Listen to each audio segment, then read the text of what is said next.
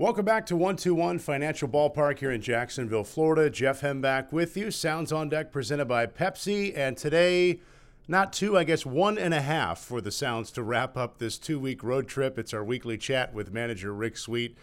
And sweetie, you guys had a doubleheader Wednesday. You were supposed to have two last night from Friday. Game one halfway home. Game two is canceled. Now a Sunday game from a Saturday after Friday didn't play. I think there are still seven days in the week. Florida is going to Florida, and we've seen that this week yet again. What they tell us all the time: "Welcome to Florida," and smile as they say it.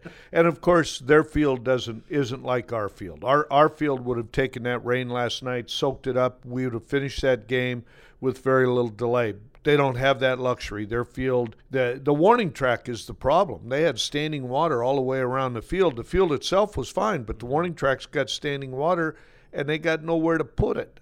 So it, it's something they're going to address during the off season. We hope because uh, we ran into this problem here last year also. I know you felt like you guys could have and should have won really five of the six in Charlotte. You have split so far here in Jacksonville with kind of a disjointed week because of all the weather.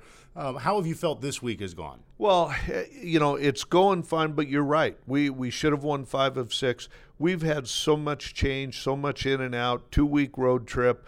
You know, it, it's just uh, we're, we're gonna we're gonna come out of this I'm just relieved we're going home because it's it's been a long road trip with with some difficulties, but that's the way the road can be, mm-hmm. uh, especially here. You know, to finish it off here and with the with the rain problems we've had, at least they fixed the clubhouse here. Last mm-hmm. year, this was the worst clubhouse in the league too, along with being one of the worst fields. So.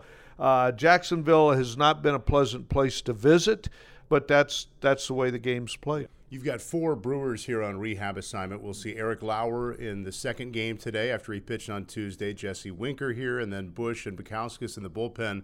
How have you felt the rehabbers have looked so far, and how has the last 48 hours with the off and on of the weather played a role in their schedules? Well, it's really messed up their schedules. Uh, it, it's tough on them. When you have a rehab guy, you want them, expect them to pitch on the days or play on the days that you have scheduled. And we've had to make major adjustments uh, in all of their schedules except Lauer. He he will pitch today, barring you hear me knocking on wood, barring any more rain here in beautiful Florida.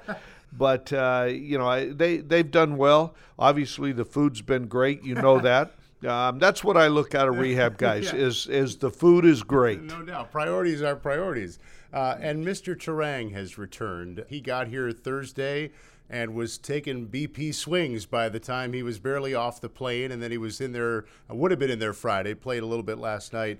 Uh, what's sort of the mission for Brice down here? Just to get his game back offensively. Uh, you know, he, he kind of lost his game a little bit up there. He already is feeling great. You know, he's back with Buffy. Buffy is a magician. I will just flat out say that. He, he gets people, he learns people.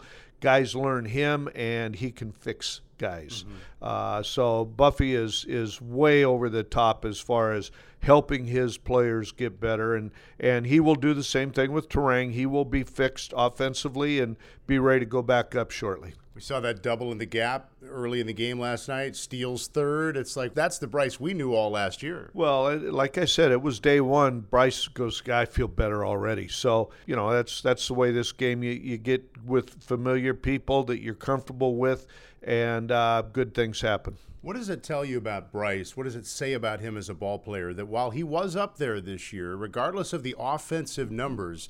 His speed was still a factor, and he never made an error, a single error defensively so far this year, playing pretty much every day in the big leagues. Well, you know, if you look at it offensively, he got off to a good start. He he was fine. It's just you know, the big leagues are different than AAA. It's like every level. Double A guys come up here, they struggle a little bit sometimes, or they come up hot and then back off when the league starts figuring them out.